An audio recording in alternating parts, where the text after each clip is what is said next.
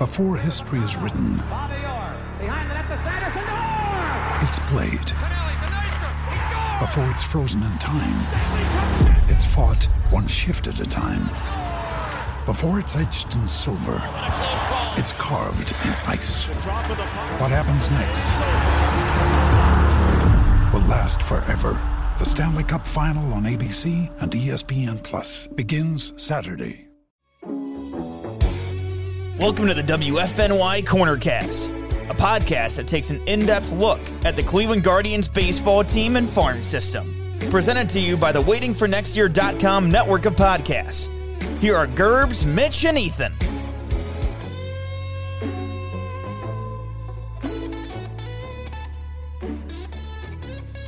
The WFNY CornerCast, brought to you by Evergreen Podcast Network and part of the Waiting for Next Year community. I am your host, Joe Gerbs Gerberry, and I am joined tonight by Farmer Ethan. Ethan, I know we had an off day for Cleveland. That's why we're recording tonight. But I know your attention was pulled away from the Discord tonight because of the Tanner Bibee start in the minors in Columbus. I feel as though you are more than likely the embodiment of the James McAvoy fanning himself gif from, I don't remember what movie. I wanted to look it up and add it to my brain, and now I don't remember. But I'll do you a couple better, because yes, I was excited to watch Tanner Bibee pitch tonight. It was the game that I chose to watch. However, all four affiliate levels of the Cleveland Guardians started a member of my top 30 prospects list tonight. Hey! So it was a big night all around. It's called plugs, ladies and gentlemen. Those are teases right there. Just a little bit, yeah. Gavin Williams has already raked in a win. Last time I looked, it's still to be determined. The Clippers were up 15, and Bibee was out of the game after 6. So to be determined there. And I have not yet checked in. I think you're safe. You never know. You never know. But I have not checked in on Trenton Denholm and Parker Messick in the low A and high A starts just yet. But it was a very big night for top prospect pitching in the Cleveland farm system. That'll be your check your Twitter account in the morning for some of those ones. So undoubtedly, but it's a good day for the Guardians farm system and Farmer Ethan, and so yeah, we're really excited about this. The Tanner Bibee start was electric. I didn't watch any of it. I saw the stats that we all were posting, and I had Taylor made me crappy GIFs that I could post on Twitter, which is great. So yeah, check that out. Zach Plesac, Tanner Bibee's coming is basically what you have to get ready for. So. But if you are ready for cool things like the BreakingT.com/WFNY Jose Slide shirt, the game winner that he had, the game-winning score he had this week has already been immortalized on a T-shirt, because the Cleveland T-shirt company cannot be defeated. So go ahead and check that out. BreakingT.com/WFNY. Get yourself your Jose Slide shirt, where he looks like he's doing the hit me like one of your French girls poses. Or, like I said, you can also get the land name shirt. I pointed as though I'm wearing it tonight for Ethan on the camera. I'm not. I'm wearing my Critical Role shirt because it's also Thursday. But yeah, so check that out. Check those things out. Again, breakingT.com/WFNY. So because it's just the two of us, and because the Guardians had a crappy end to their homestand, it is likely going to be a little bit of a shorter episode for us tonight, guys. Cleveland went 2-1 against Oakland, and then went 1-2 against New York. They lost. They won the middle game, lost the Wednesday matinee in heartbreaking fashion as Amed Rosario struck out with the bases loaded to end the game. What were your feelings of this weekend's baseball? I know the team is 7-6. It's easy to be distraught about this team, but you know, they've played, aside from Oakland, they've played Seattle twice and New York. So the value of team that they have placed, the power ranking of teams that they have faced off against is pretty high. So how are you feeling about this team coming out of this homestand? There's certainly some little things that I'm frustrated by, but you know, it's April. I'm nowhere near panic mode yet, but just thinking about a few tweaks, changes, in-game adjustments that could have been made that could have eked you out an extra win or two, right? Because aside from the 11-2 game, game two against the Yankees, they've all been 1-2-3-run games, right? So they've been competitive, they've been hanging around, but the entire theme for this homestand between Seattle and New York was just the offense bailing out opposing starting pitching, right? It felt like they got to just about every pitcher that they faced that started, mm-hmm. right? Logan Gilbert wasn't his sharpest his second time facing Cleveland. He was spiking everything, but when Cleveland needed the hit to chase him out of the ball game and break it wide open, they couldn't get it. Same thing kept happening right. The rest of that series. George Kirby, Marco Gonzalez, and then you know you do the same thing. You've got a not very sharp Domingo Germán game one against the Yankees, who ends up being pulled out of the game after five, but they never got that hit that broke the game open and chased him. And you definitely were not going to find better success in the Yankee bullpen. You tagged Gerrit Cole for 2 runs in the first, and then the pitching on your end imploded, and Gerrit Cole with a lead is not a Gerrit Cole you ever want to face. And you know, you saw it. They did get to Clark Schmidt early in game three as well, but the bullpen couldn't hold on to it despite a great start from Peyton Battenfield in his major league debut. So it's not the end of the world. They just stranded way too many base runners. They have yet to find that clutch hit when they need it most to really break a game open, right? Guys like Andrés Giménez are still doing just fine. Stephen Kwan, Myles Straw doing just fine, but there's some key contributors in the heart of that lineup that just haven't found that clutch gene or even their stroke in general at all. Looking at you, Josh Bell, I'm not overly worried about him either. He showed some signs of life in the tail end. I would say he's getting there. Yes, but specifically, like, you know, that's your big free agent. No, you're not wrong. Yeah. Yeah, he was hitting under 100 entering the weekend. So, like, I'm not worried about him long term. It just sucks right now. You really could have used a clutch hit from him at some point in the series to really break things open. Yeah, I think to not have any almost any power from Jose yet, not really having much of a offense from Josh Bell. Josh Naylor seems to be struggling a little bit as well. There are guys that are hitting your Kwan, your Giménez, your Myles Straw, even Will Brennan is doing some things, but the offense just isn't hitting the way and clicking the way that it has in the past, and that it has the ability to. Amed is in his annual early slump. Which sucks because, you know, you want to be able to win these games early and get the fans a little excited about it. But, you know, he'll come around, and we all know that he will, or at least hope that he will. And if he doesn't, there's guys behind him that are ready in the minors that can come up and replace him. So, I am not at panic mode yet. If I am about anything, it's oddly enough, the starting pitching. We saw Hunter Gaddis get rocked like last year against the Yankees, but obviously that's the Yankees. Zach Plesac had some rockets hit off him in his start over the weekend, but ended up throwing 7 innings somehow. Not really sure how that happened, giving up only 2 runs. Aaron Savale's on the IL, so you have to bring up Peyton Battenfield, who, while he pitched well, it still is a Peyton Battenfield start that you weren't really planning on having in April. Even Bieber, you know, had his, like, kind of semi-usual, like, start where it was a little rocky at the beginning and then he settled in. So while I'm not necessarily, like I said, I'm not hitting any panic button, the same as you, but there are some things that are starting to arise some suspicion, some warning that seems to be there because not only is the offense just not hitting just yet, the pitching just hasn't been there in the way that it has in the past. So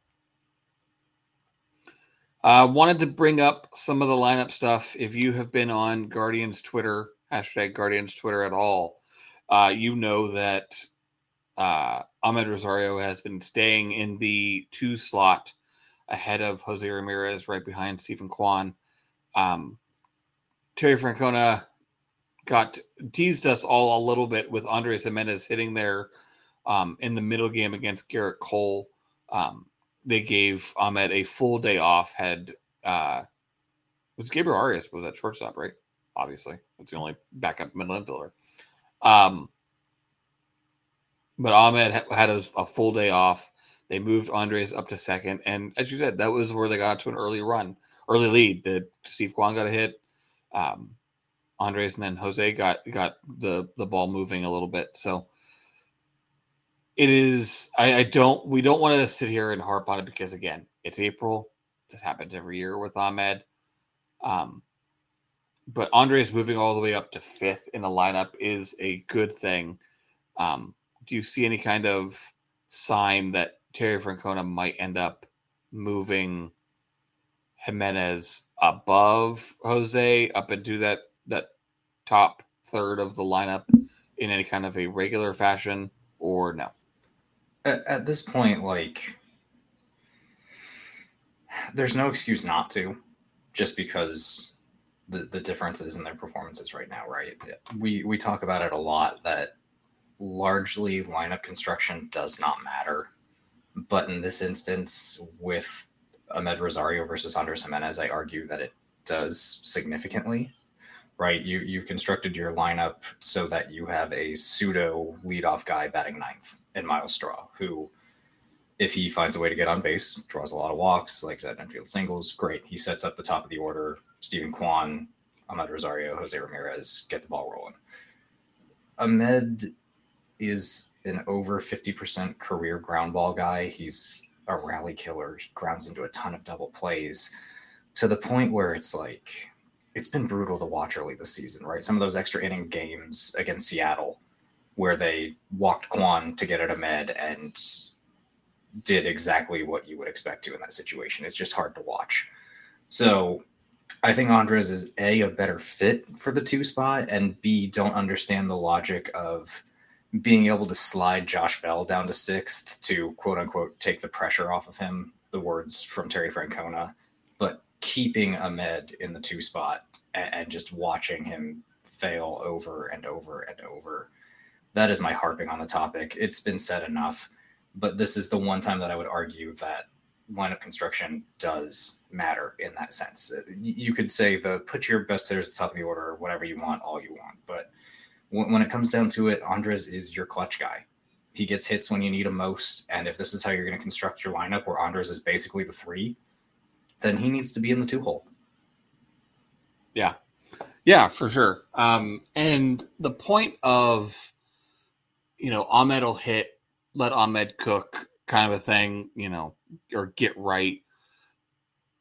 I made a point to say this. I did the legwork on I put this in our Discord, which is, as Ethan just did, a drink moment, and totaled up the number of starts that he had all over the lineup. He was last year at the beginning of the year.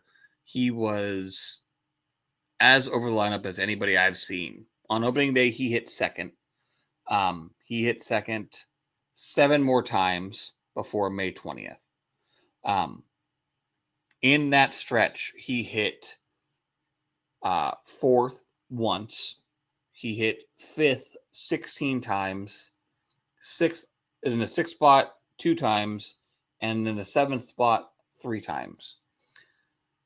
Once May 20th, he hit 2nd and then never moved down the rest of the year unless he was a pinch hitter with a day off. They never moved him. They didn't start him down, move him up, and then move him back down. He started like I said, opening day, and then basically bounced around in the lineup until it kind of made sense for him to move up. I don't see why you can't do those kinds of things now, because as I've mentioned before, you don't have the balance. You have the balance schedules. You don't have the ability to beat up on Detroit and Kansas City and the bottom of your division the way that you have in the past. So these games matter a little bit more because you do have to face the harder teams in the NL, the more of the teams in the AL East. And, you know, we always played them at least once or twice a season, but you're going to get more of those games and fewer of your divisional games. So it's harder to give up a game against New York where, you know, you have Amed that's, he's just not there yet. And I don't know if it's a weather thing for him or a mental thing, if he needs, you know, some time to just get there. They did it last year. So it's not something that they, you know, well, he was second last year and that's what he did well at and he's just going to stay there. No, he's moved all around last year. Let's move him all around. But just let him get right so that way we can move on from this and get to the point where, you know, Andres can hit fifth, and it makes the lineup long. It makes the lineup better. And to be fair to last year, right, there were a lot more moving pieces early in the year. Straw was not off to a great start. Nobody knew what Andrés Giménez was going to be. They weren't even starting him against lefties. Stephen Kwan was this new shiny toy. Is this real? Is it not? Right. So there was a lot going on and a lot that team had to figure out on the fly, and they eventually cobbled it together to a division title. Not saying that it can't happen again this year, but there's a lot less moving cogs to it, right? You know what guys are. Jose Ramirez is Jose Ramirez. Straw has not cursed the BABIP gods this year, it would seem. Stephen Kwan is doing Stephen Kwan things at the top of the order. There are things that you know, and after three seasons in the major leagues now, we know what Amed Rosario is, and it's just not a two-hole hitter.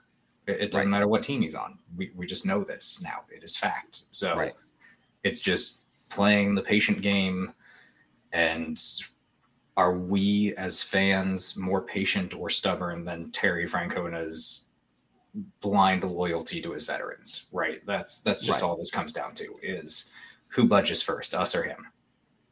Yeah. And to your point, and I didn't want to, we had talked and said we didn't want to get too much into this, and I've already gotten way more into it than I wanted to, not to belabor the point, but the type of hitter that Amed is, and you've said this, he just doesn't make a really good two hitter. It is not in his repertoire to be that guy that's hitting in front of Jose, that's hitting behind a guy that's on base as much as Kwan is. So it's just harder to rationalize when he's not doing well. If he's there and he's hitting well, then great, just he's fine. But when it's not happening, it's not happening. So let's move on. You were talking about moving parts and things that we know and things that we don't. And if you had told me that coming into the season, Oscar Gonzalez was going to be theoretically benched, that would be a thing that I did not know was going to happen. It seems I did not look at the start-sit stats here, but it really feels like Oscar Gonzalez and Gabe Arias are kind of on the outs with the team. I don't know if that is... I know for Gonzalez, it might be a little bit of Brennan playing better. Arias, it just feels like there's not been any spot for him to play, which is what we knew. We knew this was going to happen, where they were going to have a hard time fitting in those bench players, which is why Tyler Freeman is playing in Columbus and not sitting on the bench as well. What do you feel about these two guys, OG and Arias?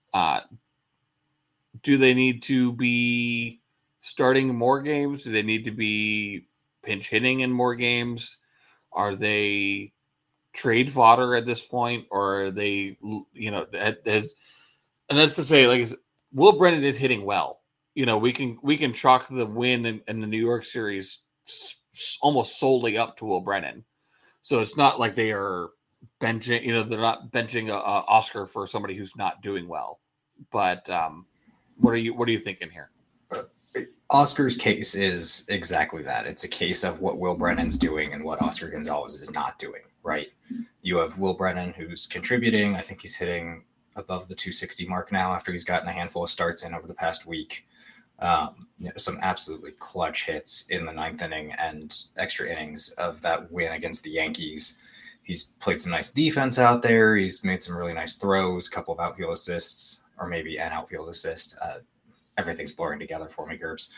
But, you know, we know what Oscar is, and it's your prototypical power hitter, but just freak of nature bat-to-ball skills that just do not seem to be present right now.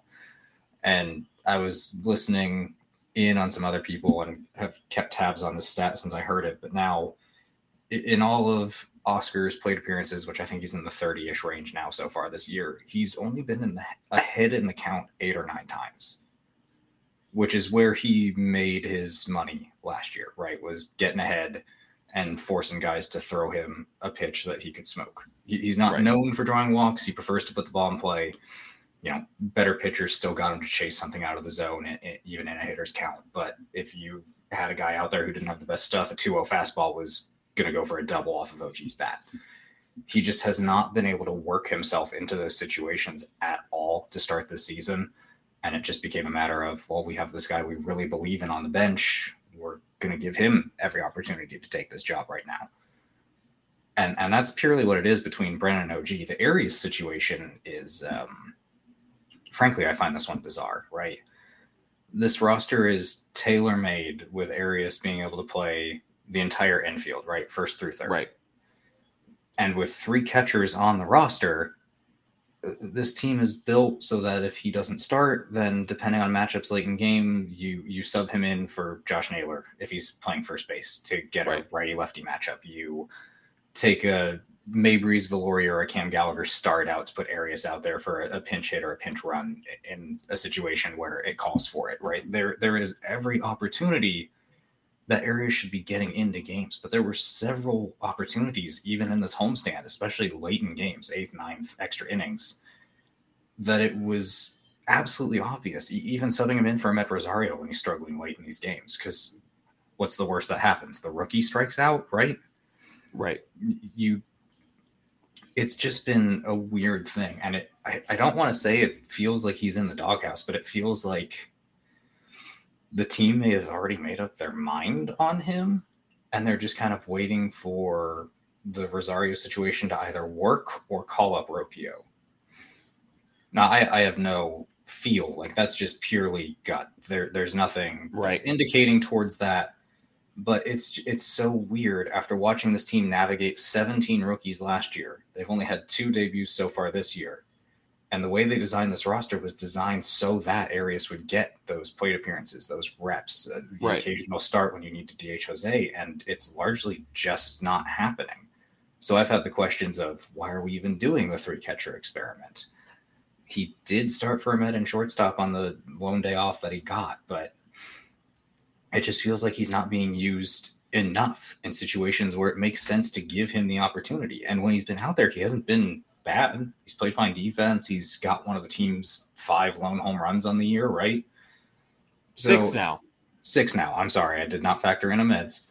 But, you know, it's one of those things where, why is he even on the roster? Why are you not giving this 22-year-old kid playing time? Yeah. That's Arias is the hard one. Like we've been saying, and because he is like chalk built for being a pinch hit bat late in games, or at the worst, it's a day off plug in, something like that, you know, like those kinds of things, or that's honestly at best. But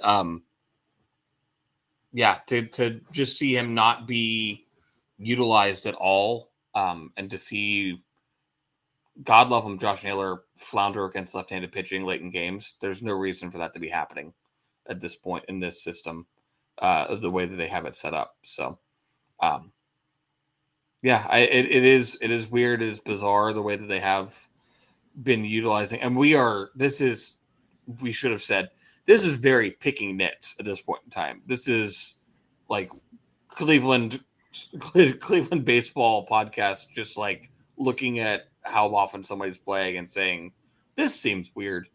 But yeah. Right. And to go full circle, like when I said at the beginning, you know, there's some things that I'm minorly frustrated by, but it's April. I'm not panicking, right? Like these are the things that we're talking about. Like you have the ability to put yourself in a more beneficial situation than you have so far.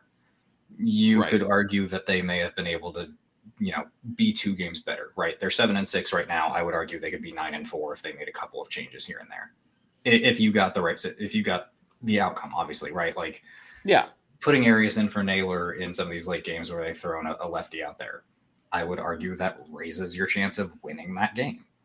So, you know, it's not a perfect world. And like Gerb said, we're just fans. These are just things we notice. We pay attention to the numbers. Those guys in the dugout obviously have much more advanced metrics than we have the ability to get our hands on. They know more than we do, but it's hard to, you know, not ignore it when it's not working. Right. For sure. So one bit of injury news we got dropped in. We don't need to talk about it for much because we don't really know any more than that. But Tristan McKenzie is progressing to a throwing program. Imaging is looking good. Check-ins are doing well. So it is. He did get moved to the 60-day IL as a procedural move for Peyton Battenfield getting moved up to the 40-man and the Guardians roster. But so it looks, I think it now requires him to be back in June as opposed to May, which was, there was seemingly hope, but everything seems to be going well for Tristan and we hope to see him back. Did I mess up anything there on Tristan? Do you remember seeing anything? Nope. I do remember that they said that he was feeling really good. And even before he was reevaluated, he was already throwing the weighted ball around. So it's, It's definitely a good sign, but the team's always been like this. They're always very cautious with their young arms. They treated Tristan this exact same way when he was coming up through the system. So nothing new to him, nothing to panic about. It just means an extra 2 or so weeks onto that time before we get to see him rocking the Guardians uniform again. Another day is here and you're ready for it. What to wear? Check. Breakfast, lunch, and dinner? Check. Planning for what's next and how to save for it? That's where Bank of America can help. For your financial to-dos, Bank of America has experts ready to help get you closer to your goals. Get started at one of our local financial centers or 24/7 in our mobile banking app. Find a location near you at bankofamerica.com/talktous. What would you like the power to do? Mobile banking requires downloading the app and is only available for select devices. Message and data rates may apply. Bank of America NA, member FDIC. No, hopefully it's not too much longer, but you know, we will wait. And in the meantime, we might be seeing some of these other pitchers or players that we will talk about since we are into Farmer Ethan's Almanac. That's right. As Ethan had mentioned, this is a very prospect-heavy list. And with Tanner Bibee's start tonight, he has some stuff you want to talk about. What have you been seeing on the farm here that has been doing well? I know we had mentioned Bibee, but what do you want to get into him? Do you want to get into Bo or Brayan Rocchio? I will get into all three of them. Cavalry is on the way for this Cleveland Guardians roster, but I will also mention I did see out in the Twitterverse earlier today that we are potentially only a week away from George Valera returning to AAA Columbus from injury. So possibly even more reinforcements on the horizon. I want to throw that one out there. But this AAA roster has been killing it these first couple of series of the minor league season. Tanner Bibee's made 2 starts. He's been absolutely electric. In his first one, just absolutely dominant. 1 walk allowed. The issue was that his velo started to fade on him late in the game. They put him back out there for the 6th, around the 70-ish pitch mark. And he'd been holding pretty steadily 96 to 97 the entire game, and it dipped to about 92, 93. And he ended up giving up a pair of hits in the 6th inning before getting pulled. But tonight against the Worcester Woo Socks. Say that five times fast. He was downright nasty. 6 innings, 1 hit, 2 walks, 8 strikeouts.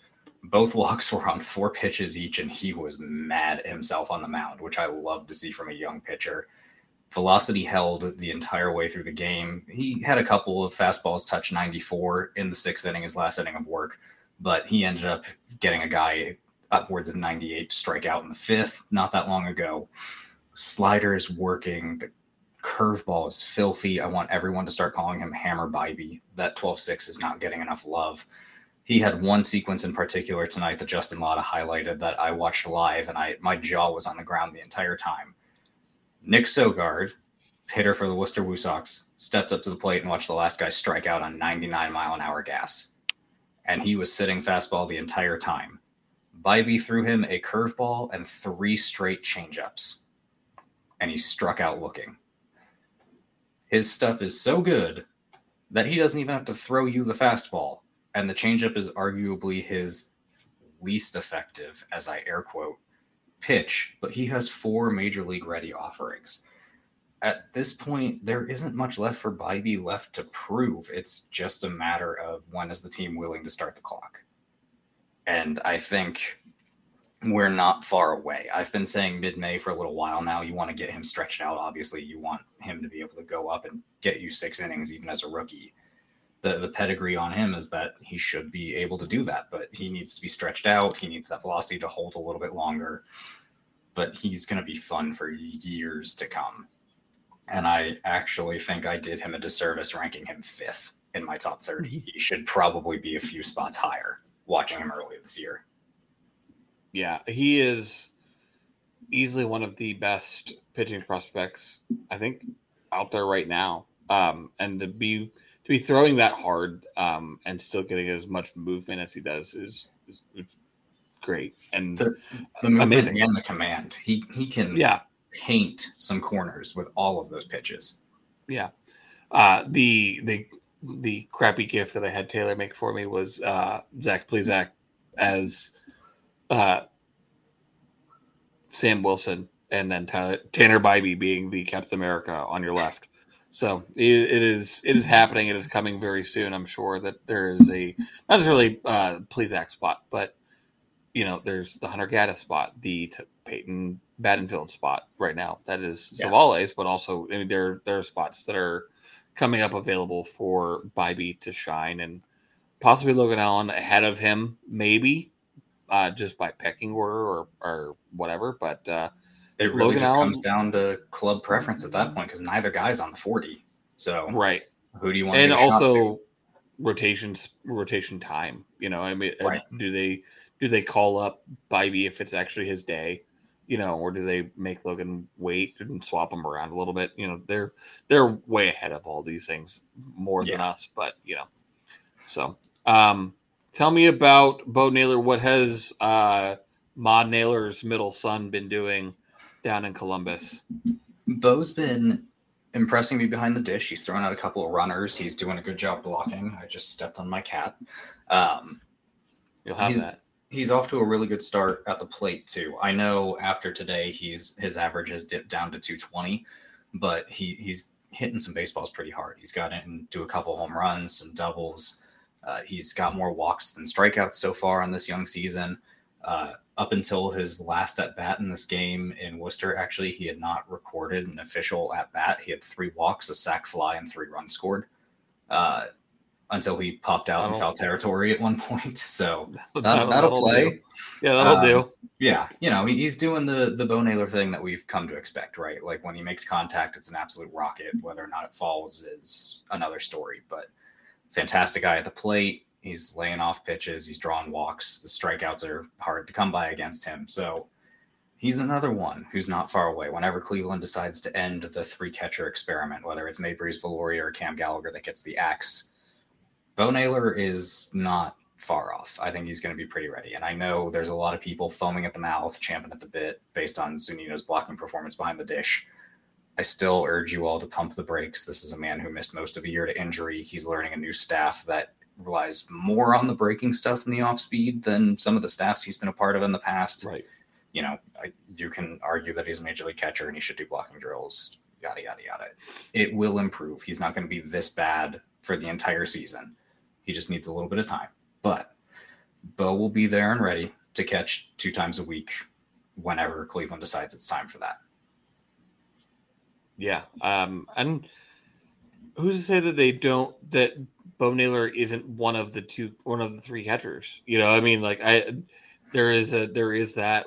Mitch has been pounding that drum for a while now that three catchers actually allows you to have a little bit more offense on the roster because you can pinch hit that guy, you know, like we said, Arias, and later on in games, if there's a Cam Gallagher day, you can have maybe Viloria there, or in this case, you have Bo, and then you have Arias, and then you have Gallagher, or something like that. Everybody just bumps down a slot. I just need to see them actually, you know, take advantage of that before I'm willing to say that they're going to carry the three catcher experiment. But just because of how little they've taken advantage of it so far, I've just kind of written off that it's a long term play for them this year. Yeah, I think they want to get. Truthfully, I think they want to get Zunino ready, and that's why I think he's been pitching. He's been catching so many games, getting him more up to speed faster, which is fine. I'm okay with that. Extended spring training for him too, right? I'm not going to say that I want to see more Cam Gallagher. You can't make me say that. I'm not. I'm not. You know, aching for more Meibrys Viloria. I'm sorry. Right. I know the club really likes. Apologies to Mr. Viloria and Mrs. Viloria and whoever might be listening, but I'm not over the moon about more Meibrys, you know, playtime. Yeah, I know the club really likes him. They were happy to get him, and that's fine. That's more than all right. But you know, he's one of those guys where we always have that debate of if you have to cut ties with somebody on the 40-man, you know, name your three guys you think could slip through the cracks and, you know, end up back in the organization. I would argue that Lavastida and Viloria, two of the five catchers on the 40-man, would be in contention for that. So, you know, if they want to keep Viloria, that's fine. It's just you got to start using that platoon the way it's intended, or I'm just not convinced that it's going to hang around. Right, for sure. Speaking of things being used before they go away, not that he's going away anytime soon, but he, you know, he's always been rumored as a trade asset going out. Brayan Rocchio probably should be with the big club already over Amed Rosario, at least how he's played thus far. How has his season looked in this short going as down in Columbus? For one, Mr. Rocchio. Well, at one point this evening, his batting average spiked all the way up to 391. If you're looking for a reason to be excited about a Brayan Rocchio. At 22 years old, he's one of the youngest players at his level. He is regarded as the best defensive middle infield prospect that the club has. And after tonight's action, in which he went 3 for 5 and drove in 5 runs... Rocchio is hitting 375 on the season. He's got, I think, 6 doubles, I want to say. A couple of stolen bases. He's driving in runs at an elite rate. Same amount of walks as strikeouts. He's putting some charges into the baseball. He's up to 6 doubles. He's scored 9 runs. He's got 8 RBIs. And he's stolen 4 bags. So he's doing exactly what I expect him to do, and then some. At 22 years old, it's incredible what he's doing at a high level in AAA. It's one of those things where already as a member of the 40-man roster, he's got an easier path to forcing the club's hand to make a decision with him than almost any other prospect in his position. It's and the exit velocities are up too, man. He hit a double tonight that I think was almost 107 off the bat, so he's starting to make really solid contact. I've said since I started doing the prospect reports in the offseason that he's a 2020 candidate. He's yet to go yard, but he's off to a great start in the stolen base department, which isn't an overly recognized part of his game. I think it goes unheralded at times, but Rocchio is quietly one of the best infield prospects in all of baseball, and I don't think he gets enough love. But he's going to be here this year, I think. Yeah, I'm excited to see what he brings to the table for Cleveland in the long run. Because I am of the mindset that Amed is not going to finish the season on the roster. Ooh, that's spicy. I have said that or at least predicted maybe that Amed is dealt as well as dealt out to get long-term, while some prospects are dealt for this year. One of those kind of deals where they, fill in with a guy that they have going as a free agent, and then they supplant, their system with, because they're trading away guys. That's just something I think could happen. But it may not, who knows? But I do think I agree with you that I think Rocchio will be up by that before the year is over. And even more before, the cup of coffee kind of a thing at the end of the year. Yeah, I'm thinking just All-Star break if I had to. I was going to say July. I could see July or August being a time where Rocchio is up and doing things. I'm not a sports gambler, but if I had to stake some money on it, I'd be pretty comfortable with that. Yeah. Yeah, that's about where I'm at with it as well. So, all right. Well, yeah, that's pretty much the guys that I want to talk to you or ask you about on the Farmer Ethan's Almanac. Wow, my brain is not. This is my second podcast tonight, guys, so I apologize that things are just not clicking as much as I want them to. You completely changed sports too. You pulled a complete 180. Oh yeah, I went Cavs. I was on the I hosted the Cavs cast, and then I came here to do the Corner Cast. So yeah, we're doing things here at WFNY. Just all the C casts. The C cast. What would be the Browns one if we made it a C cast? I don't know about it. No center cast. Center cast. There we go. We did it. We figured it out. Sure. All right, let's finish up and get me out of here. What is next for Cleveland? They are heading to Washington. They are going to be playing the Nationals for a 3-game series over the weekend. Cal Quantrill, Zach Plesac, and Shane Bieber will be your starters.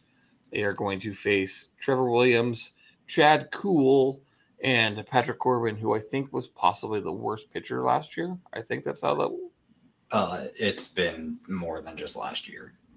I think last year though he was like legitimately the worst pitcher, one of the worst in several major record-breaking bad. Yes, right. But yeah, so it'll be, and then they go to Detroit after that, and before coming home to face Miami and I think Colorado. So might see an old friend there the weekend after that in Nolan Jones, but. This weekend, like I said, Washington and Detroit, these are two teams that are near the bottoms of the dregs of Major League Baseball at this point. Just rebuilding rosters that haven't really had a chance to get their feet under them yet or have misfired on their rebuilds. Case in point, I think Detroit benched Javi Baez today.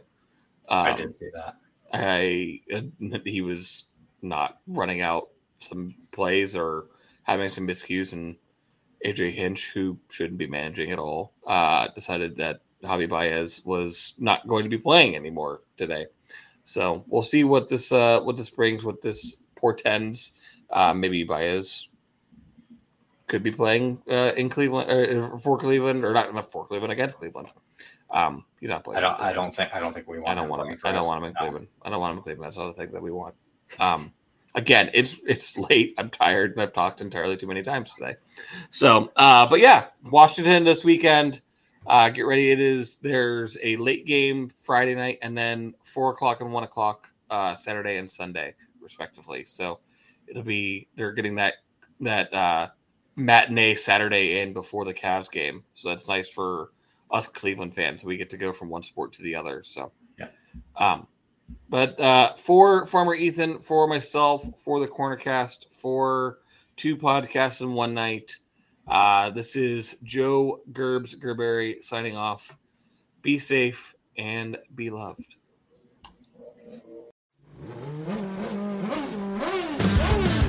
I'm Bruce Martin, host of Pit Pass Indy.